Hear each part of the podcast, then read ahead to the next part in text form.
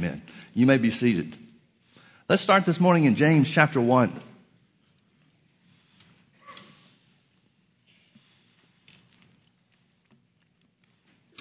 Now, to put the book of James in context, let me give you a little historical reference. The book of James was the first of the New Testament letters written to the churches. It is widely accepted to be uh, written in about AD 44, which is about 10 years after Jesus' resurrection. Uh, to correspond with the book of Acts, it takes place about the same time as Acts chapter 10, when Peter goes down to Cornelius' household and um, preaches the gospel to the Gentiles. They get saved, they get filled with the Spirit as well. And uh, it brings new understanding to the church in Jerusalem about what God's plan is and what His will is and what He will do. Now, James is the pastor of the church of Jerusalem. He's Jesus' half brother. They have the same mother, but not the same father. Joseph was James' father. God was Jesus' father. From a natural standpoint, I'm talking about. And church history tells us that uh, Jesus appeared to James not long after he was raised from the dead. And that started James on the path that led him to be the pastor of the church at Jerusalem, which he is by the time this takes place.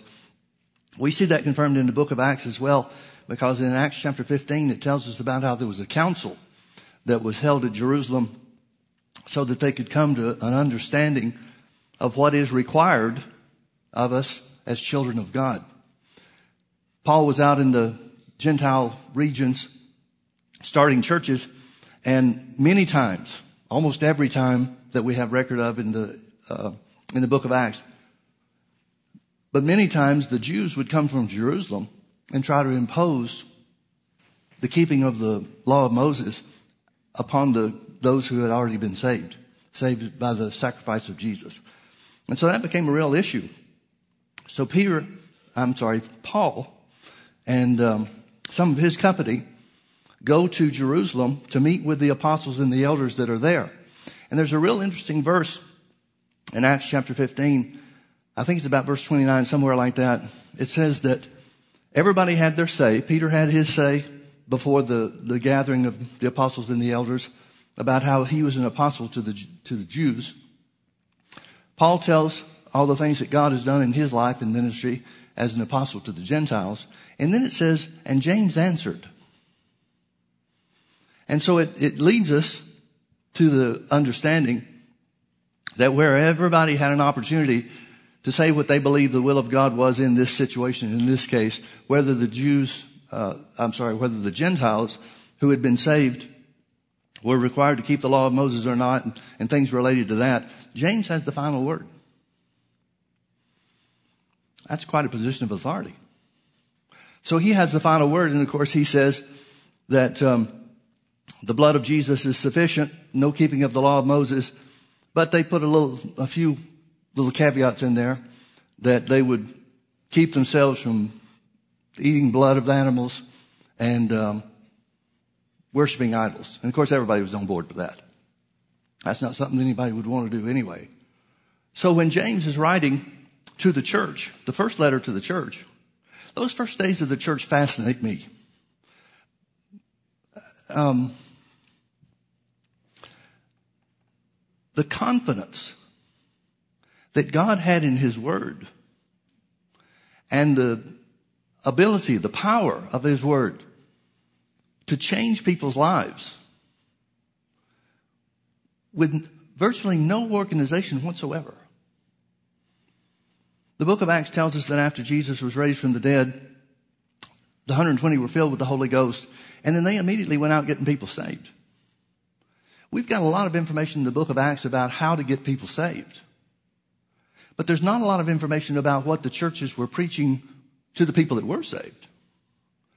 The, um, the letters written to the church, particularly those written by Paul, revealing who we are in Christ, you can understand the need and the necessity for those things. But they didn't start off right away. There were many years that the church was on its own in, at least in some respect. without any organization for how things should be done. Yet God knew that His Word would prevail.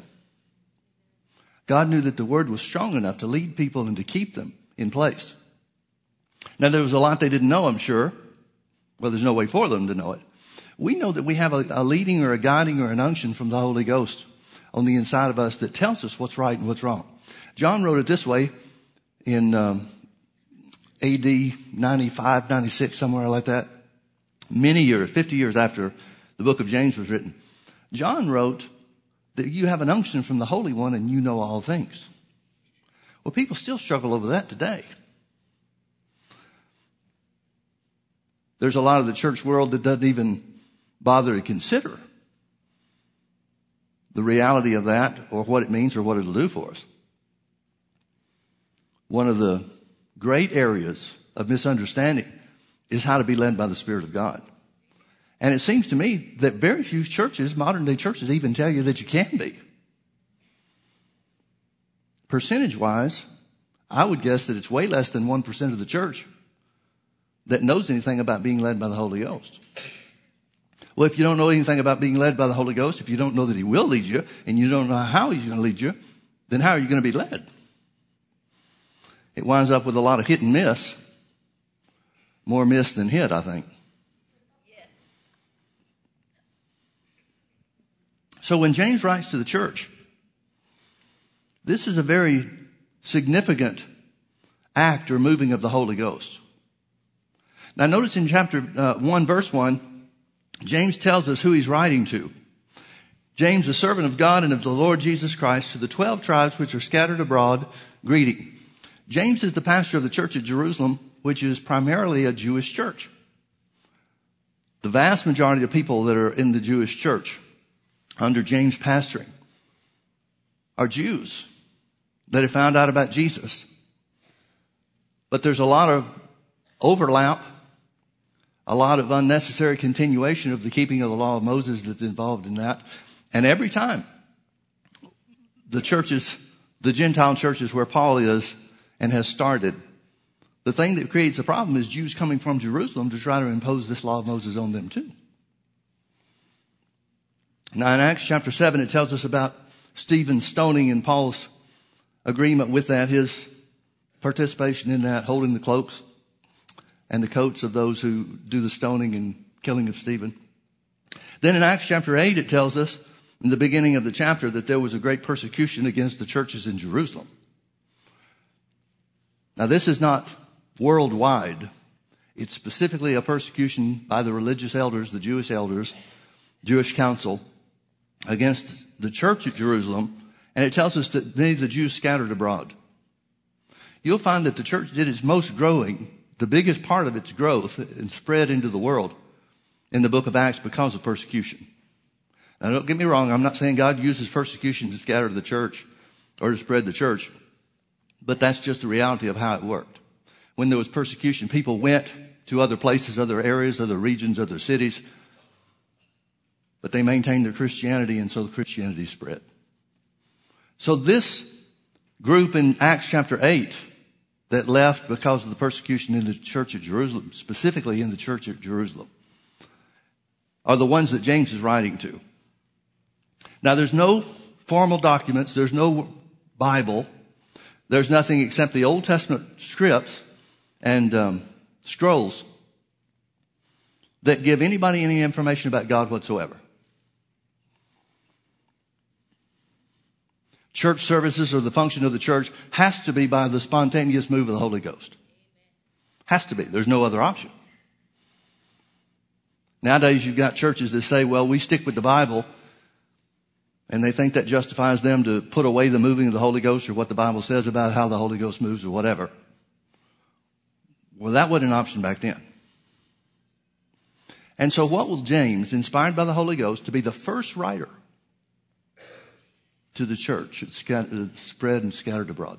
What's going to be the first thing that James is prompted by the Holy Ghost to talk about? Trouble. Trouble. He knows the people that are going to hear of these things that he's writing, this letter that's going to be scattered abroad too and go to the places where the, the Christians fled to and so forth. He knows that this word is going to get around. but he knows their experience already. He knows they've experienced trouble and that's why they left Jerusalem. So his first comment, his first message, we could even say the Holy Ghost's first message to the church is what to do in trouble. What do we do? Verse 2 My brethren, count it all joy when you fall into diverse temptations. I have to think from a natural standpoint that the Jews that hear this, the Christians that hear this, Christian Jews that hear this message, taught in whatever place, whatever locality, whatever gathering they find themselves in, I'm thinking that their first thought is that James has lost his mind. Count it all joy when you fall into diverse temptations. The word temptation is test, trial, or affliction. And James says, count that like it's joyful. Are you kidding? We lost our home? And we're supposed to count this as joyful? Count it all joy when you fall into diverse temptations. How many of you look forward to trouble? No? How come? It's a joyful experience. No, it's not. It's to be counted as its joy. Now, anytime you have to count something as joy, that means something very specific. And that means it's not already. If you have to count it as joy, if you have to make yourself be joyful or find joy in it, that it indicates it's a change of attitude or a change of thinking than what's common and normal for us. So the first thing, first words out of the Holy Ghost mouth to the church, the New Testament church, change your attitude about trouble. Change the way you look at trouble. Don't allow trouble to make you feel a certain way. I wonder what the Holy Ghost message to us is. God never changes. Change your attitude about trouble. My brethren, count it all joy when you fall into diverse temptations, test trials, or afflictions, knowing this, that the trying of your faith worketh patience. But let patience have her perfect work, that you may be perfect and entire, wanting nothing. Something the Holy Ghost tells us right off the bat is that trouble doesn't last. For those who change their attitude about trouble. Now, there's not one word in the Bible that, say, that tells us that trouble won't last to those who don't change their attitude about trouble. So it's up to you. Trouble's going to come whether you want it or not.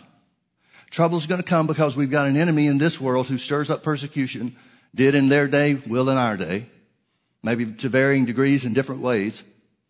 But we've got an enemy that's going to stir up trouble and bring affliction or hard times to us. Your choice. It's coming anyway. Your choice on the attitude you take to it. If you change your attitude to make your attitude one of joy, then trouble won't last. If you don't, it probably will. It probably will last. So he says, count it all joy when you fall into trouble, knowing this. Please notice that knowledge has a lot to do with trouble. Knowing this, Knowledge has a lot to do with what you change your attitude to trouble, about trouble toward. Knowing this, that the trying of your faith worketh patience. But let patience have her perfect work, that you may be perfect and entire, wanting nothing. That perfect and entire wanting nothing has to mean escape from trouble. It has to. Otherwise, it's not relevant. Knowing this, that the trying of your faith worketh patience. But if you let patience have its perfect work, you'll come out of trouble lacking nothing. So if the trouble you're under is financial, patience will bring the trying of your faith, which worketh patience, will bring you to the place where you don't have any more financial trouble. If you're being attacked with sickness and disease, then changing your attitude toward trouble and letting patience have its perfect work will bring you to the place where you walk in healing and health. Perfect, in, perfect and entire, wanting nothing. But it all depends on your attitude toward trouble. Everything hinges on that. Now James starts talking about wisdom. He says, if any of you lack wisdom, let him ask of God, which giveth to all men liberally and upbraideth not, and it shall be given him. Why is he talking about wisdom? If he's changed topics, then don't you think he should have wrapped up the first one a little better? Don't you think he should have said, now, all right, that's an important point that we made about trouble and affliction and tribulation and so forth. But now let's move on to other things. But he doesn't. He says, if any of you lack wisdom, let him ask of God. He's got to be talking about wisdom about what to do in trouble. Has to be. So he says, if you need wisdom, if you're missing wisdom to know what to do in the middle of your trouble, so that you can count it joy, so that you can let your faith, the trying of your faith work patience, so that you can let patience have its perfect work. If you need wisdom about that, God will give it to you. He'll show you. But there's a caveat here. There's a condition. But let him ask in faith. Nothing wavering. For he that wavers is like a wave of the sea driven with the wind and tossed. In other words, he's saying the surefire way, the absolute certain way to go under rather than to go over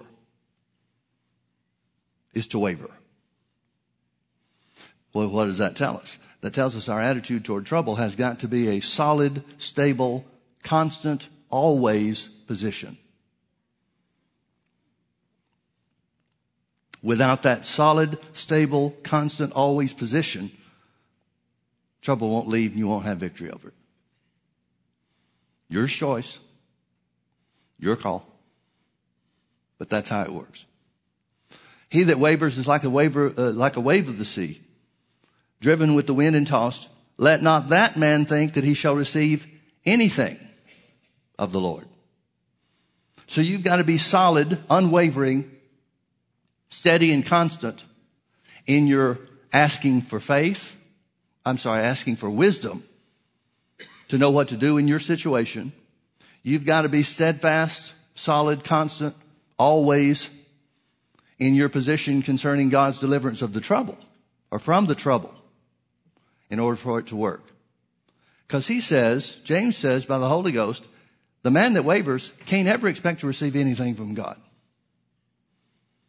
Now folks, I'm going to throw something at you here and you decide for yourself how you see it. But this is the way I see it. It looks to me that based on that, 90% of the church isn't going to get anything from God.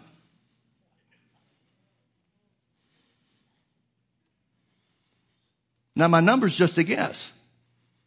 But I can't imagine that I'm high. If anything, I'm guessing I'm low. It may be 95% of the church that doesn't get anything from God. It may be 98% or 99% of the church that doesn't get anything from God. Because outside of people that I know and have fellowship with and want to continue to have fellowship with, I don't see a whole lot of people that are solid and steady and stable. I look at the church world, especially in America. I look at the church world in America and nobody knows why anything is happening. Nobody seems to understand how common events or current events in society that are going on around us, how that relates to the Bible. I see a lot of people trying to excuse it.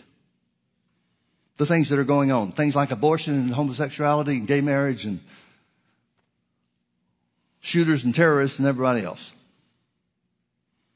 I see the church taking a lot of positions trying to use the Bible or trying to use Christianity to excuse it or look the other way. But I don't see a whole lot of the church is solid and steady. Do you? Every time there's a hurricane, once they get over the political purposes that the left tries to use concerning global warming, then the church pipes up and says, well, why did this happen? Well, you silly fool, because you live on the earth. That's why it happened.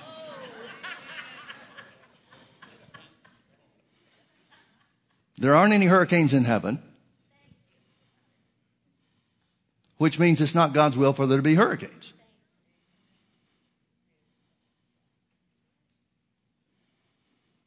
Anything that's not in heaven means it's not God's will for it to be there. Which means if it's happening here, it's not God that's behind it.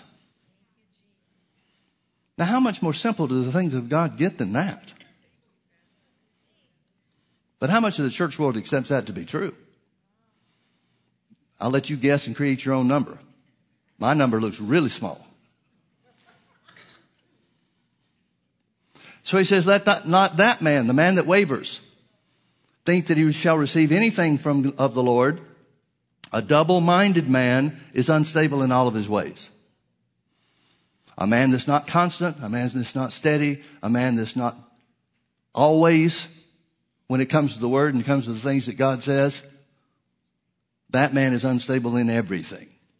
And that describes the modern day church in my opinion. The vast majority of it. Now Jesus said some things about tribulation. He said in John chapter 16 and verse 33, he said, in this world you're going to have tribulation, test trials and afflictions. But be of good cheer, I've overcome the world. So he's got to be saying the same thing that James is saying by the Holy Ghost. He's got to be saying there's a way out of trouble. Let me even qualify that a little bit further. He's got to be saying that there is a victorious way to overcome trouble. Not just waiting for something to end, but walking in victory through it. That's got to be true, doesn't it?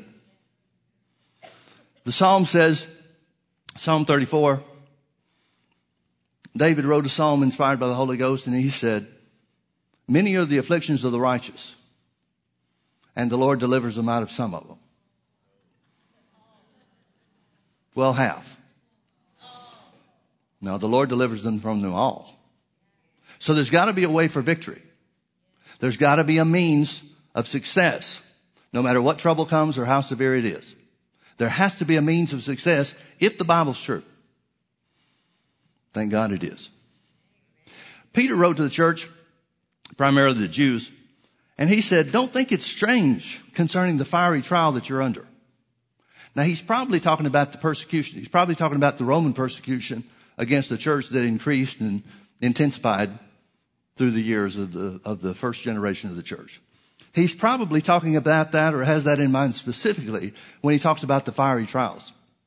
He said, don't think that it's a strange thing that these things have come upon you. The devil works like this against everybody is basically his message. Well, that would certainly be true of persecution like the early church experienced, but it would also be true in every area of trouble, test trials or afflictions that the enemy's behind.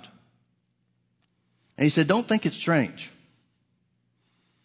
Isn't it interesting that the thing that the Holy Ghost inspired Peter to say about trouble pertains specifically to the way that we all are attacked when we are in times of trouble? What I mean by that is, well, let me just pose it as a question. How many of you have had the devil tell you that the trouble you're in is unique to you? Anybody not get that? Does the devil not tell that to anybody when they're in the middle of a trouble? It's common. That's what Peter's saying. He's saying it's common. Everything the devil is doing against you or trying to do against you or bringing against you or threatening to do against you, everything the devil does in his operations against the church is the way that he operate, operates against everybody in the church. Which means if one person is, can escape trouble and gain victory over trouble, Everybody can. That's your choice. It has to do with your attitude toward trouble. But it's your choice. I get amused every time I hear somebody say, well, when I get to heaven, I'm going to ask the Lord, why did he let this happen to me? And I just have to bite my tongue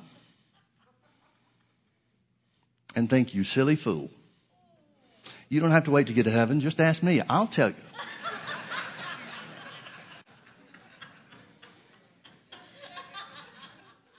And it all comes down to the word. It all comes down to instability. It all comes down to being double-minded or being steadfast. Steadfast in our attitude toward trouble. Steadfast in our actions when we are in trouble. Steadfast in our confession concerning ourselves and trouble. Now turn back with me to, to Ephesians chapter 6. I know this doesn't appeal or apply, I should say. I know this doesn't apply to everybody Because, of course, not everybody gets in trouble, right? There are some of you that live such a life that there's never any trouble. There are some of you, I'm sure, that, that live in such a perfect manner that there's no opportunity for trouble to come against you whatsoever. It aggravates the stew out of me when I see preachers act that way. Acting like, well, I don't know why you're in the trouble you're in, because I never have trouble. Of course, nobody comes out and says that. They just present the picture that some people are above trouble, and nobody is. I think Paul lived a pretty good and pretty solid and pretty steadfast life, don't you? Well, if that was the key to not having trouble, Paul never got anywhere. Because all he had was trouble. Now in Ephesians chapter 6, Paul is writing to the church one of the later letters that he wrote. So it's probably somewhere around, we, we think Paul died in 66 or 67 AD. So this is probably written sometime in the late 50s, early 60s, perhaps. It's a church, it's written to the church at Ephesus. It's a church that means a lot to Paul. He spent the, the biggest part of his, uh, well, he spent a longer time in Ephesus than he did in any other church. He had the greatest ministry results in Ephesus than anywhere he ever went. God wrought special miracles by the hands of Paul. The Bible tells us in Acts 19 in Ephesus. It tells us that from Ephesus, the word of God was preached and spread into the whole world, what the Bible calls the whole world. That doesn't mean everywhere on the planet, but it means the known world at that time. And it all started and came from Ephesus. There was a greater missions outreach from Ephesus than any other place Paul went. There was a greater impact on the city in Ephesus than anywhere Paul went. So much so that the businessmen began complaining to the local authorities, the magistrates, how that Christianity was ruining their business. People wouldn't buy their stuff to offer to idols anymore. And so Paul had to leave Ephesus under threat of his life because of the riots that had been stirred up, because Christians found out that Christianity was more powerful than idol worship. And then they started burning their stuff and not buying more stuff to offer to idols. And that created a problem for businessmen. So Paul, in writing to the church at Ephesus, said it in Ephesians chapter 6. Here's his closing remarks.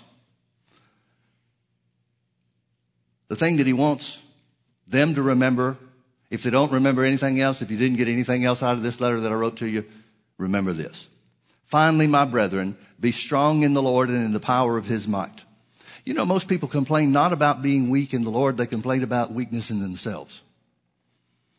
And most people are trying to be strong in themselves when they come to the realization that strength, spiritual strength is necessary and will bring you out of trouble. They try to d- develop spiritual strength in and of themselves. And the Bible never says one word about you being strong in yourself. Never. It says be strong in the Lord. Smith Wigglesworth said this. I found it very interesting. He was a man that was greatly used of God. He had faith and boldness in operation like hardly anybody else I've ever heard of. There may be a couple that I've read about that was in his same class when it came to believing God and exercising authority, but not many. He said this. He said, when I feel strong, that's when I'm the weakest. Because that strength is based on a feeling. He said, but when I feel the weakest, that's when I'm strong. Because all I have to rely on is the Word of God. I like that. The reason I like that is because I don't usually feel strong. There's hope for me and whatever others among us that might not feel strong. Well, that's a change of attitude too, then, isn't it?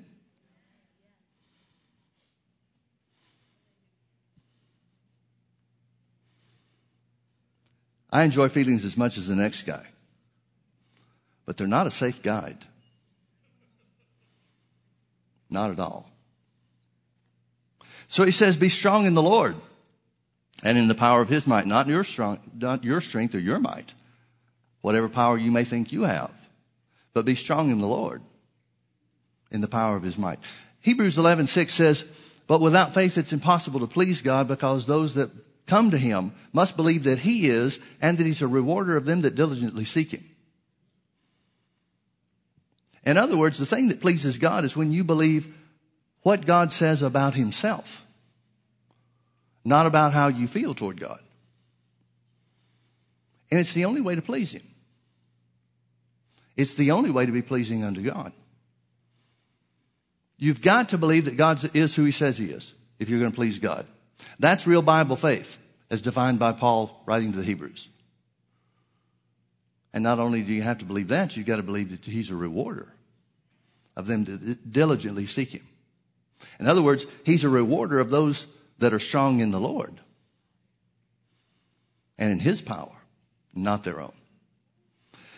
Verse 11, he says, Put on the whole armor of God that you may be able to stand against the wiles of the devil. The word wiles is a difficult word to translate to the English language because it literally means traveling over. The picture, the word picture that's associated with this Greek word is a road that is traveled. Literally what it's saying is, if we'll be strong in the Lord and in the power of His might and gain knowledge of what road the devil travels, we'll be able to defeat him.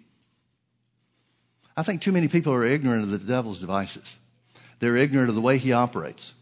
You know, that's a real important thing. If you're going to war, any military force that's going to war needs to understand their enemy. If they just go to war without understanding their enemy, they're opening themselves up to some great harm. If you don't know your enemy, it's going to be much more difficult to overcome it.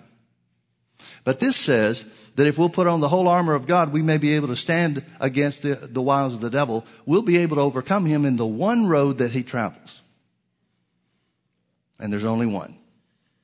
If you know your enemy has only one means of, or method or, or manner or way to attack you, all you have to do is set your defenses on that way. You don't have to guard it around the other side. If you know that this is the only way he can come, set your defenses there, set the forces that you're using to overcome him in that one position, and you got it made. That's what this means. Be strong in the Lord and the power of his might. Put on the whole armor of God that you may be able to stand against the wiles of the devil. Well, what is the road that he travels? Deception. Deception. That's why the first thing the devil said to Eve is, has God said? He always questions the word. Always. He always brings doubt, thoughts of doubt, feelings of doubt, or feelings that, that um, are prompted by thoughts of doubt. That maybe God's word isn't true. Maybe it won't work for me. Maybe there's some sin in my life that's keeping it from working for me. Maybe there's some secret sin. What is secret sin? I understand sins that you don't want anybody else to know about, secret from them. But what is secret sin that you don't know about? I've always been there when I sinned.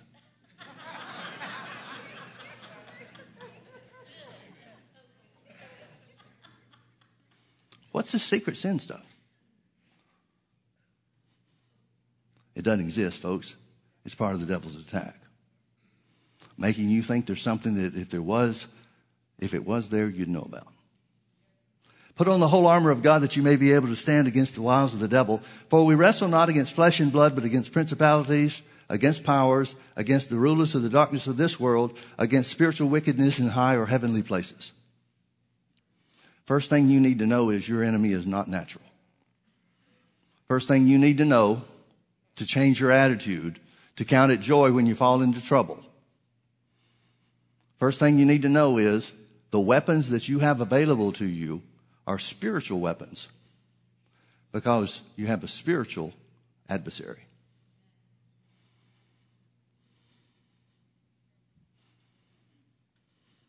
Now, sickness looks physical, doesn't it? Financial hardship looks physical. But neither one of those are your enemy. There's a spiritual force behind sickness. That's your enemy. There's a spiritual force behind financial hardship. That's your enemy. And the Bible tells us that the armor of God, the weapons God has made available to us, will overcome our spiritual enemy, our adversary.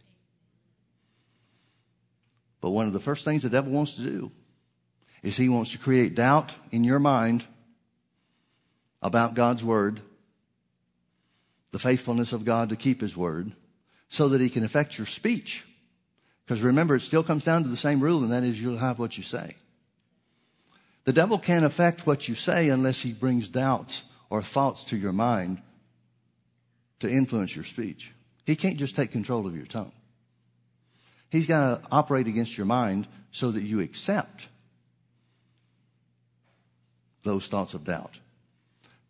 Because if you don't speak them, even the thoughts of doubt in your mind won't affect you, won't hinder you. But once they come out of your mouth, you've made your choice. So he says, put on the whole armor of God because our enemy is not natural. Wherefore, because of this truth that our enemy is spiritual, take unto you the whole armor of God that you may be able to withstand in the evil day. Another translation says when evil attacks you. And having done all to stand, stand therefore. Please notice there's a preparation to stand and a period of time to stand. Can you see that? When Paul says, having done all to stand, stand. A lot of people try to stand without having done all to stand. And that opens the door for the devil to tell you you haven't done what was necessary for you to do. But Paul is telling us by the Holy Ghost that our job is to prepare ourselves with this thing called the armor of God that he's referring to. He'll explain it in a minute. But if we'll prepare ourselves with the armor of God, shore ourselves up with all the things that make up the armor of God, which are our spiritual weapons to overcome the enemy, spiritual weapons to overcome the spiritual adversary. If we'll do everything that we can to stand, to prepare ourselves and make ourselves ready to stand, then the only thing left is just to stand. There comes a point in time where you've done everything you can and should do. So then it's just a matter of standing. Paul talked about this when he wrote to, the Hebrews. Hebrews chapter 4, he talks a lot about rest. He says, There remains a rest, therefore, to the children of God. Well, what rest is he talking about? He's talking about coming to the end of your own works. And then he says, we which have believed have entered into that rest. Well, what he's talking about there then has to mean the same thing that he was talking about to the Ephesians. We which have believed do enter into rest. We could say it this way. We which have believed have put on the armor of God. Because he illustrates it in Hebrews chapter 4 with just like God came to the place where he finished creation and then he rested on the Sabbath. That's the place that we should strive to enter into as well. Where we've done everything there is to do. Now we're standing. I think a lot of people are trying to stand without having done the preparation, and that makes it harder, may even make it a longer battle. And I've seen a lot of people that have heard what was necessary and have gained the knowledge that was necessary to put on the armor of God, to prepare themselves to stand, but because of the hardship itself, give up and never do the standing they should. It takes both ways. It takes both sides of the coin. Having done all to stand, in order that we may be able to withstand in the evil day when the evil attacks us. Having done all to stand, stand therefore. Notice the first thing he talks about. Having your loins girded about with truth. One of the things that just gets me extra crispy in a hurry is when you hear people talking about your truth and my truth. Well, that may be your truth. But that may not be my truth. Folks, I got news for you. The truth is the truth. Whether somebody is smart enough to see it or not, the truth is the truth. The truth never changes. Now, it may apply to you in a different way than it applies to me because your situation may be different than mine. But the truth is the truth. There is no your truth, my truth stuff. That's just another of those slow, snowflake present day excuses that people use. The first thing he talks about is the truth. Jesus identified the word as truth. John 17, 17, when he's praying to the Father before he goes to the cross. He said, sanctify them, meaning his disciples, and all those of us who believe because of the work of the disciples. He said, sanctify them through thy truth, Lord, thy word is truth. Well, that ends the, that ends the discussion. The word is truth. It may not be somebody else's truth because they reject the word. But that doesn't change the truth. It identifies them, lets you know where they're at, but it doesn't change the truth. And nothing can or will ever change the truth because the truth is just as much a part of God as God Himself. First thing Paul talks about is having your loins girded about with truth. If you're not girded with truth, first and foremost, girded with truth, you're not going to know anything about what the devil's doing or why or how to overcome him. Because the Word, the Bible, is the only place that tells you how you can win in life. Only place. Having your loins girded about with truth. So that means there's a preparation concerning the truth that we need to do if we're going to stand effectively. That means there's a preparation concerning the word that we're going to have to enter into and accomplish, adhere to, if we're going to be able to count trouble joy. One of the great things, great statements I ever heard made was by John Osteen. And he said, the Bible says over and over and over again, it came to pass. It talks about it and it came to pass here. And then it came to pass there. And then this came to pass and then that came to pass. He said one of the great truths of God is it came to pass, talking about your trouble, trouble you find yourself in, not it came to stay.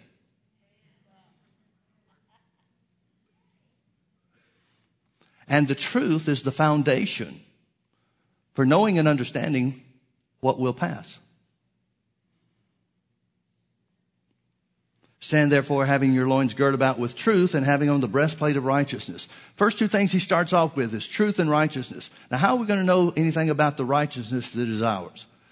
That was part of the revelation that God gave Paul that he preached to the churches and wrote in letters for us to have. But one of the first, if not the first operations of the devil when, when we find ourselves in trouble is that he starts attacking our worthiness to even take hold of or, or expect to receive the help that we need from God. But the reality is that righteousness is like a breastplate that cannot be pierced by any work of the devil, by any attack of evil, if you know the truth. Every time the devil comes and tells you it's not going to work for you, you may have heard it work for somebody else. You may have heard some great testimony about something, and now you're in the same spot or same boat. One of the great things, the great truths that you need to understand is this is not about you. This is about the truth of God's word. This is about the faithfulness of God to honor his word. See, the reality is, folks, in every situation, no matter what you're facing or what I'm facing, in every situation, you've got a promise from the creator of the universe. That's it. You've got a promise, a promise of victory, a promise of deliverance. You've got a promise from the creator of the universe. We could say it this way. I prayed, God heard me, that's it. And that's the way God wants it to be for you. He wants that to be your attitude because that is the truth. John said it this way. He said, we know that if we've asked anything according to his will, he hears us. And if we know he hears us, we know we have what we asked for. I prayed, God heard, that's it. But our feelings don't lead us in that way, do they? Our feelings, or the delay or the time that's involved between when we pray and when we have what we prayed for, are the ways that the devil comes against us to question God's word. As far as the devil's concerned, folks, it's always about time. And one of the greatest victories you're ever going to win is the understanding that time is not an issue. It may not be pleasant. The trouble that we're in may not be any fun. And it may not look like it's going to work. But that doesn't change the truth. It doesn't change the fact that you've been made the righteousness of God in Christ Jesus. And even not living up to that righteousness does not change the fact that you were made so. Now I know that gets a lot of religious people upset because they want us to have to earn something. Well, we earned the blood of Jesus by God's grace. That should be enough. God says it is. So he says, having your loins girded about with truth and putting on the breastplate of righteousness. Folks, nothing that the devil does can pierce your heart when it comes to a relationship with God. Now, there may be those of us that get to heaven without living up to, without attaining the things that God said were ours. But if you look at the Bible, it says over and over and over again about how God's ears are open to the righteous. It says over and over and over again how the effectual fervent right, prayers of a righteous man avails much. The Bible tells us again and again and again that it's our righteousness, our position in God through Christ, created by Him, not by us, but created by Him. That's the secret to the relationship that's available to us where we can ask anything according to His will and habit. You have been made righteous. I don't think any of us have done the meditating on that that we need to. We've scratched the surface, perhaps. We've touched the edge of it. But, folks, the righteousness of God and the place with God that it creates is exactly the same one that Jesus has. Exactly the same one that Jesus has. And because we are in that same place of relationship with God that Jesus is, made, for, made available for us by his blood and the shedding thereof. There's nothing God won't do. There's nothing God won't do for us. The Bible says, since he gave us his son, he's already done the best thing that he could. How would he withhold anything else? That implies that anything or everything else we could ask him for is nothing in importance in comparison to the blood of Jesus.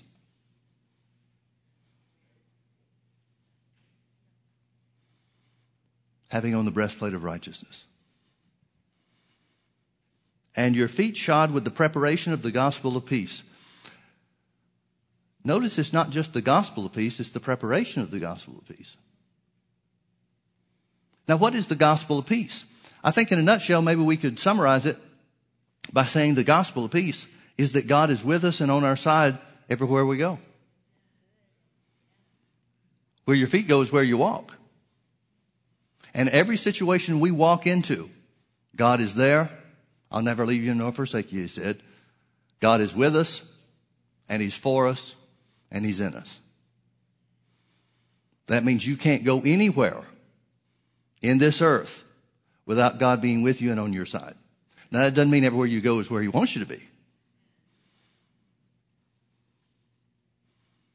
But even at that, he said he'd never leave you or forsake you. Then he says, verse 16, above all, taking the shield of faith wherewith you shall be able to quench all the fiery darts of the wicked. You operate in faith effectively, and you'll defeat every attack that the devil throws at you. Every one. Above all, taking the shield of faith. Now, the shield is also an impenetrable instrument, just like the breastplate.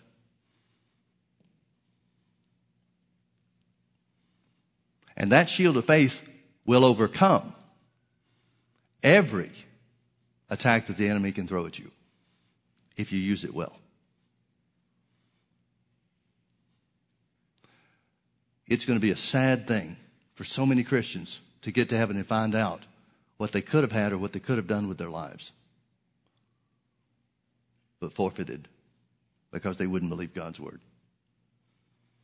Bible says when we get to heaven, there's a period of time where we stand before the Lord. He judges us according to our works, whether we did things for eternity or whether we just did earthly and natural and temporal things. And then after that, the Bible says God wipes away every tear. That always intrigued me. Who's going to be crying in heaven? A lot of his children are going to be crying when they find out what they could have had and could have been.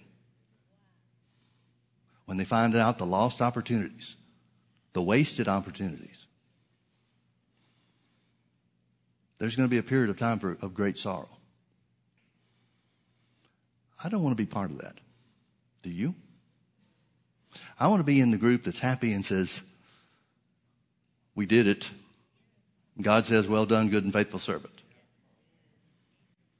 Well, it is our choice which group we want to be in. So above all, taking the shield of faith wherewith you shall be able to quench all the fiery darts of the wicked and take the helmet of salvation and the sword of the Spirit. The helmet of salvation has to do with your mind, renewing your mind to the truth. It has to do with what James was talking about, counting in all joy. It has to do with the changing of our attitudes toward the things that are taking place against us. That's the helmet of salvation. To know who we are in Christ, to know what belongs to us, to know what Jesus has done for us, and what we can have and what we can do.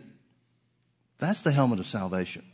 The helmet of salvation, even the renewing of the mind, doesn't mean you know everything in the Bible, everything that the Bible says about itself or says about us. It doesn't mean you know everything. It means whatever situation you encounter, your first thought is, what does the Word say? That's the renewed mind.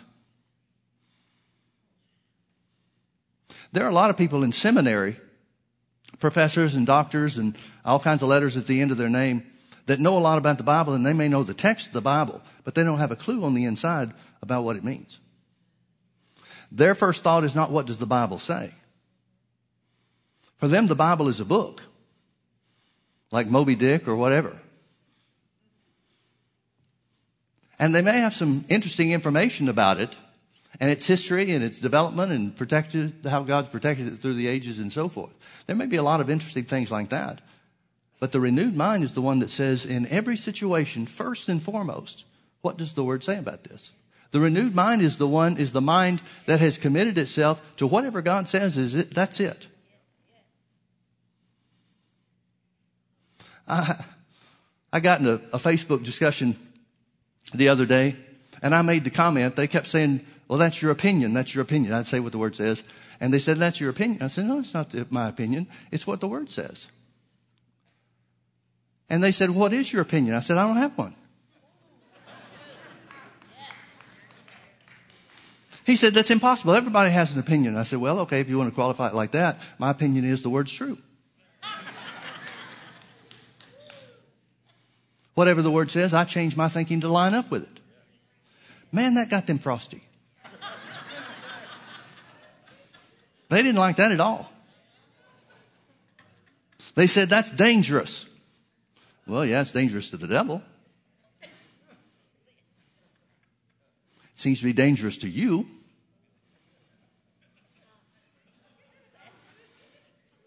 I know I'm on God's side when I stick with the word. I don't know what side somebody else is on. That's the helmet of salvation, folks. It's thinking in line with God's word. And if you don't know what God's word says, you find out because it, the word means first and foremost the most to you that anything could possibly mean. That's the renewed mind. I used to hear Brother Hagin, when I first got to Bible school, I'd hear Brother Hagin talking about the renewing of the mind, and he'd start writing off scriptures and he'd quote a chapter or two just as a normal course of his preaching, just as a side trail or something like that. And I'd think, man, I'm never going to know the word like that. And then I realized the renewed mind is not about knowing everything. It's about knowing that the answer to everything is the word. That gave me great comfort as I renewed my mind to the Word. Now I know a lot more about it than I did. Take the helmet of salvation and the sword of the Spirit, which is the Word of God. What does the sword do? It cuts things. The Word of God cuts things. Now, one of the things that Paul said, writing to the church, writing to the, the Hebrews, one of the things he said is that the word of God is quick and powerful and sharper than any two-edged sword, dividing asunder, dividing between soul and spirit. Now, soul is your mind, your will, and your emotions. So the first thing that the Bible will do, that Paul is telling us that the Word of God will do for us, is separate between soul and spirit. It'll divide between natural things and spiritual things. The reason that's important is remember, your enemy, your adversary is not natural, no matter what natural effect or circumstances or consequences you're dealing with. Your enemy is not natural. Your enemy is spiritual. And the only thing that is ever recorded in the scripture to tell us what will divide or separate or distinguish between soul and spirit is the word of God. The Bible talks about, Paul uh, uh, wrote to Timothy talking about rightly dividing the tr- word of truth. Well, if it can be rightly divided, it can be wrongly divided. And the word's the only thing that's going to determine whether it's right or wrong. The word is the only thing that's going to determine the effectiveness of the power of God in your life.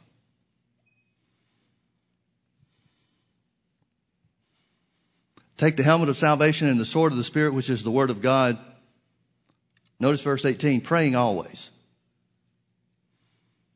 Praying always with all prayer and supplication in the Spirit and watching thereunto with all perseverance and supplication for the saints. Let me ask you a question. When Paul talks about overcoming the enemy and being strong in the Lord and in the power of his might, he's got to be talking about, and I'm just going to put it in different terms, he's got to be talking about a spirit led or a spirit filled life, doesn't he? Will the Holy Ghost ever lead you apart from or away from what he just wrote there, what Paul just wrote there by the inspiration of the Holy Ghost in Ephesians 6 about putting on the armor of God and defeating the devil? Well, if the Holy Ghost leads you into the truth, which Jesus said he would do, if he's going to lead you or guide you into all truth, he's going to guide you into that kind of life, that manner of life that brings victory over the trouble that comes to all of us. Right? Look at Ephesians chapter 5.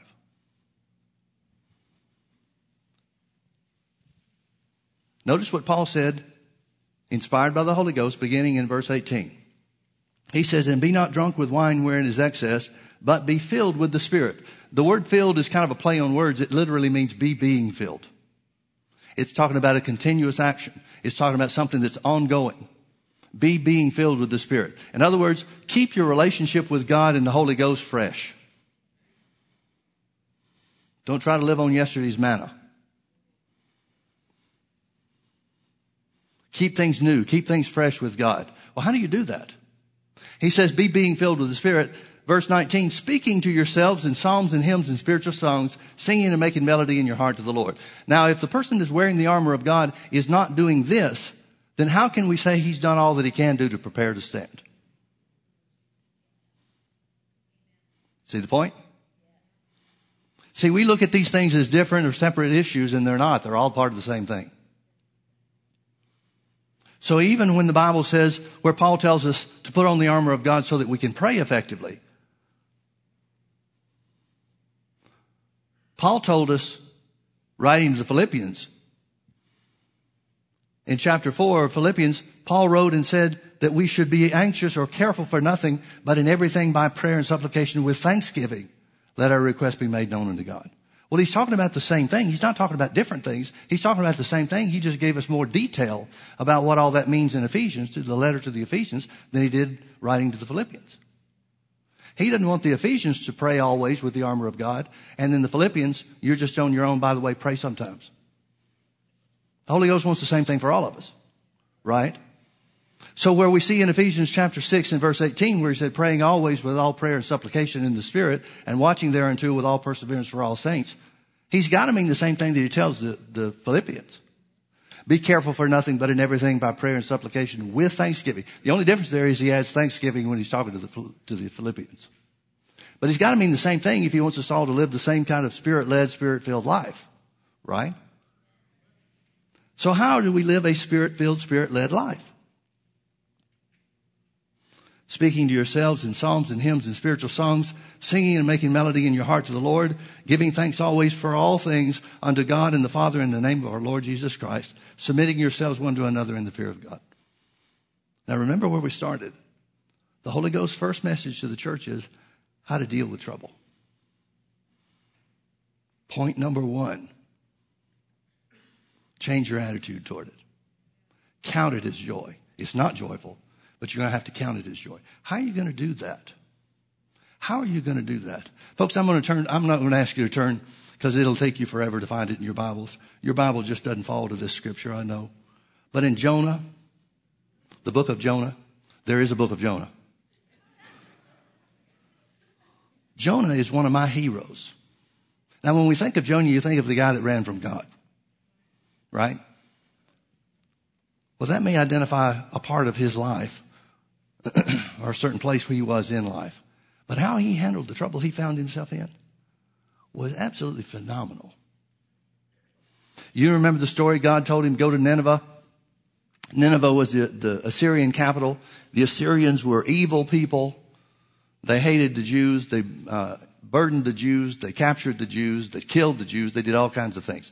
And so God said to Jonah, go to Nineveh because if they don't repent within some short period of time, I don't remember what it was, 30 days or something ridiculous like that. He said within a certain period of time, they're going to be destroyed. Well, Jonah comes up with a plan. He says, I don't like these people, so I'm not going. All I got to do is hold out for 30 days. Then they'll be destroyed. So what does he do? He gets on a ship going the opposite direction.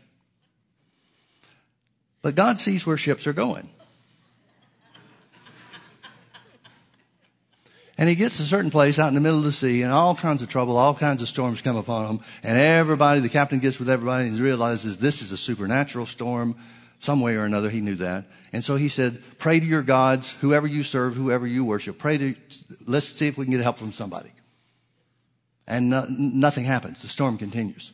So finally Jonah walks up to the captain of the ship and says, it's me, it's me. This is all because of me. Throw me overboard and you'll be all right.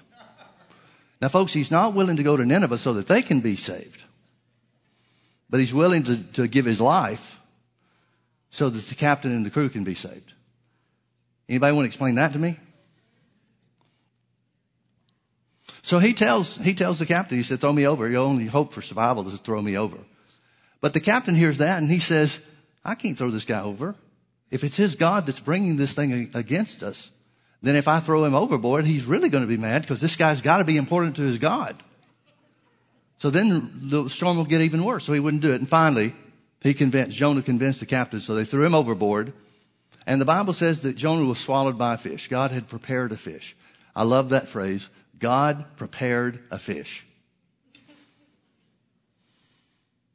I don't know what you're in the middle of, folks, but there's a fish for you. Now, I'd be willing to bet that when Jonah was swallowed by this fish, he's not thinking this is good. Now, don't get the idea that I always see the, we go to Disneyland a lot with our grandkids. Well, not with our grandkids. We go a lot of times just for me. But, um, just being honest. but one of the rides there at, uh, uh, the Storybook Tales or whatever it's called has got this mock up of the giant whale that was uh, called Monstro in the story of Pinocchio. Anybody know what I'm talking about? Okay, good. I thought you was going to act like you never went and didn't like this kind of stuff, so you just stay quiet.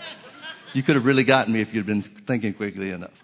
Anyway, the boats travel through Monstro's mouth. And I guess that's the idea that I always had, used to have, about Jonah. This giant fish, whale, whatever, swallows Jonah, but not to worry, it's big enough for him to have a couch in there too. and then it occurred to me one day, that's not the way this worked. Jonah finds himself in the belly of the fish with everything else that a fish that size could eat. You ever seen him cut open a shark? They'll pull license plates out of that thing. I don't know if he ate a card and that's all that was left or. But there's all kinds of weird and nasty stuff that comes out of one of these big fish that they cut open. Jonah's got seaweed wrapped around his head. He's got fish juices eating into his skin.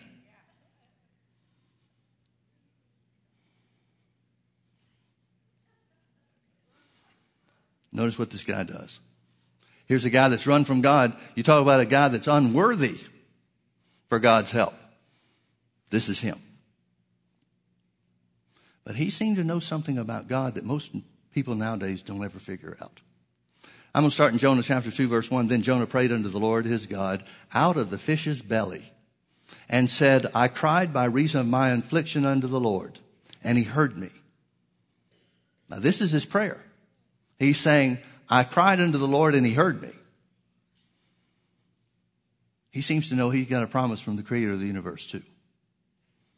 I cried unto the Lord by reason of my affliction and he heard me. Out of the belly of hell cried I and thou heard my voice. For thou hadst cast me into the deep in the midst of the seas and the floods compassed me about. All thy billows and thy waves passed over me. Then I said, I am cast out of thy sight, yet I will look again toward thy holy temple. He had every reason to think that God was against him. He had every reason to think that he's not going to make it rightly so because of his disobedience to what God told him to do. But he still kept his eyes on God. The waters compassed me about, even to the soul. The depths closed me round about. The weeds were wrapped around my head. I went down to the bottoms of the mountains. The earth with her bars was about me forever. Yet thou hast brought up my life from corruption, O Lord my God. Let me say something here just for a moment. If you go back and look at the, the Hebrew language and the words that are used for some of this, uh, the, the descriptions of Jonah and where he went, the bottom of the mountain, the foundation of the mountains, and that kind of stuff, that's not kind of the kind of things that fish do. He's not talking about just his experience in the fish. He's speaking prophetically about a lot of things that Jesus paid for in the belly of the earth. The English translation of that won't show it, but the Hebrew language that's used does. When my soul fainted within me, I remembered the Lord, and my prayer came in unto thee into thine holy temple. He knows God still hears him. Even though he messed up, even though the trouble that he's in, even though the, the acid in the fish's stomach eating into his flesh and the seaweeds wrapped around his head, all of that stuff was his fault. He still knew God would hear him. Now, folks, I want to submit something to you. He had not been made righteous like you have. He's a servant of God. And he has that much confidence and understanding about the one he serves. Bible says you're a child of God. Bible says you've been born again into the image of Christ. That your righteousness is of him, God, not of yourself. Jonah doesn't have that. He didn't have any of that. Then he says, after he talks about looking unto God's temple, praying to God, verse 8, Jonah chapter 2, verse 8, this is why he's my hero. They that observe lying vanities forsake their own mercy.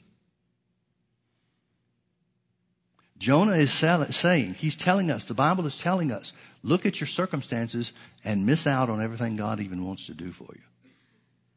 You keep your eyes focused on the circumstances and you will not receive what God wants and has for you. You will not receive what Jesus has already paid for. You'll not receive your healing. You'll not receive your financial provision.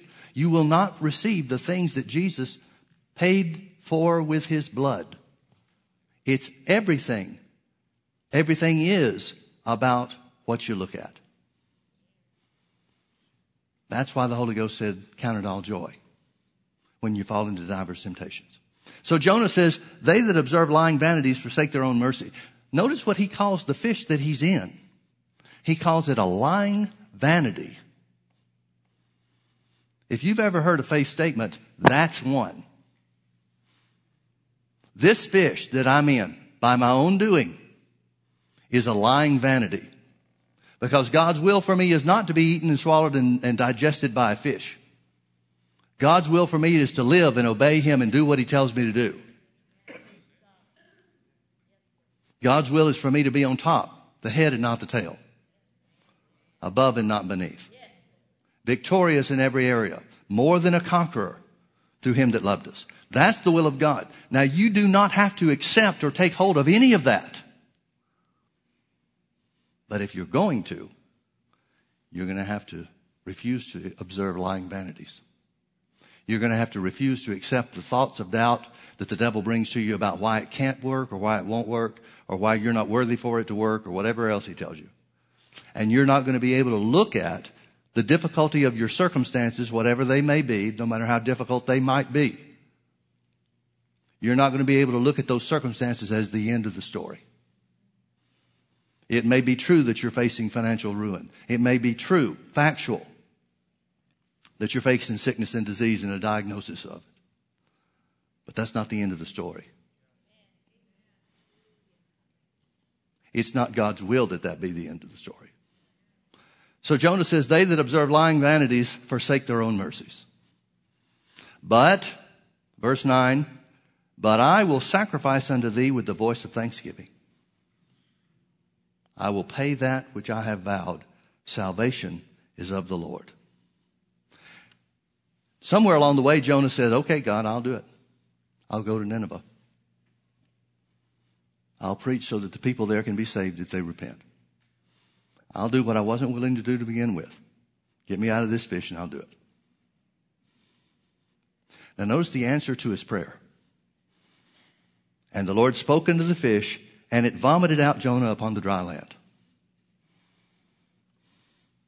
The answer to God's prayer for Jonah, I don't know if this will be the case for you, is fish vomit.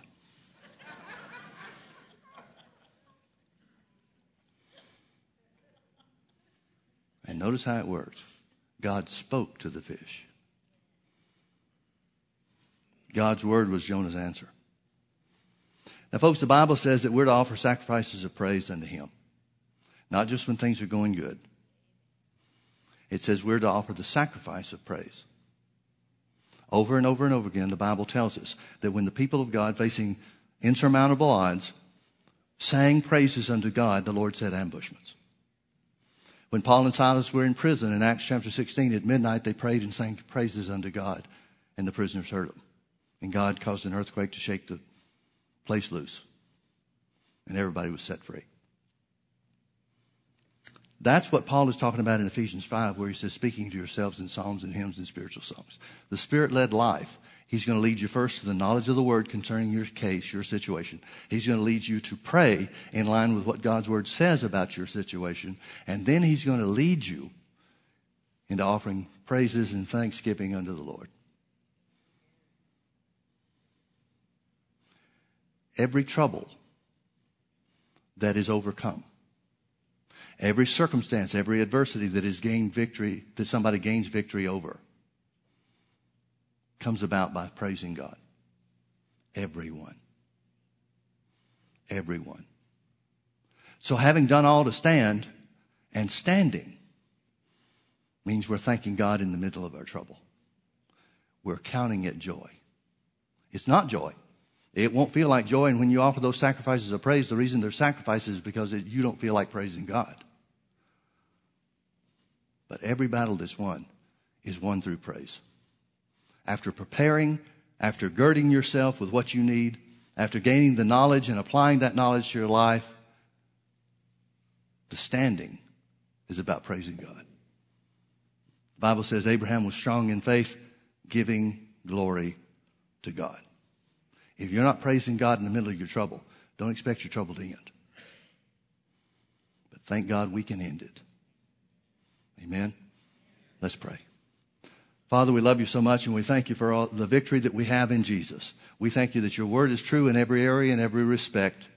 We thank you, Father, that, that there is no problem, no difficulty, no test, no trial, no affliction that's greater than the power that's in your word.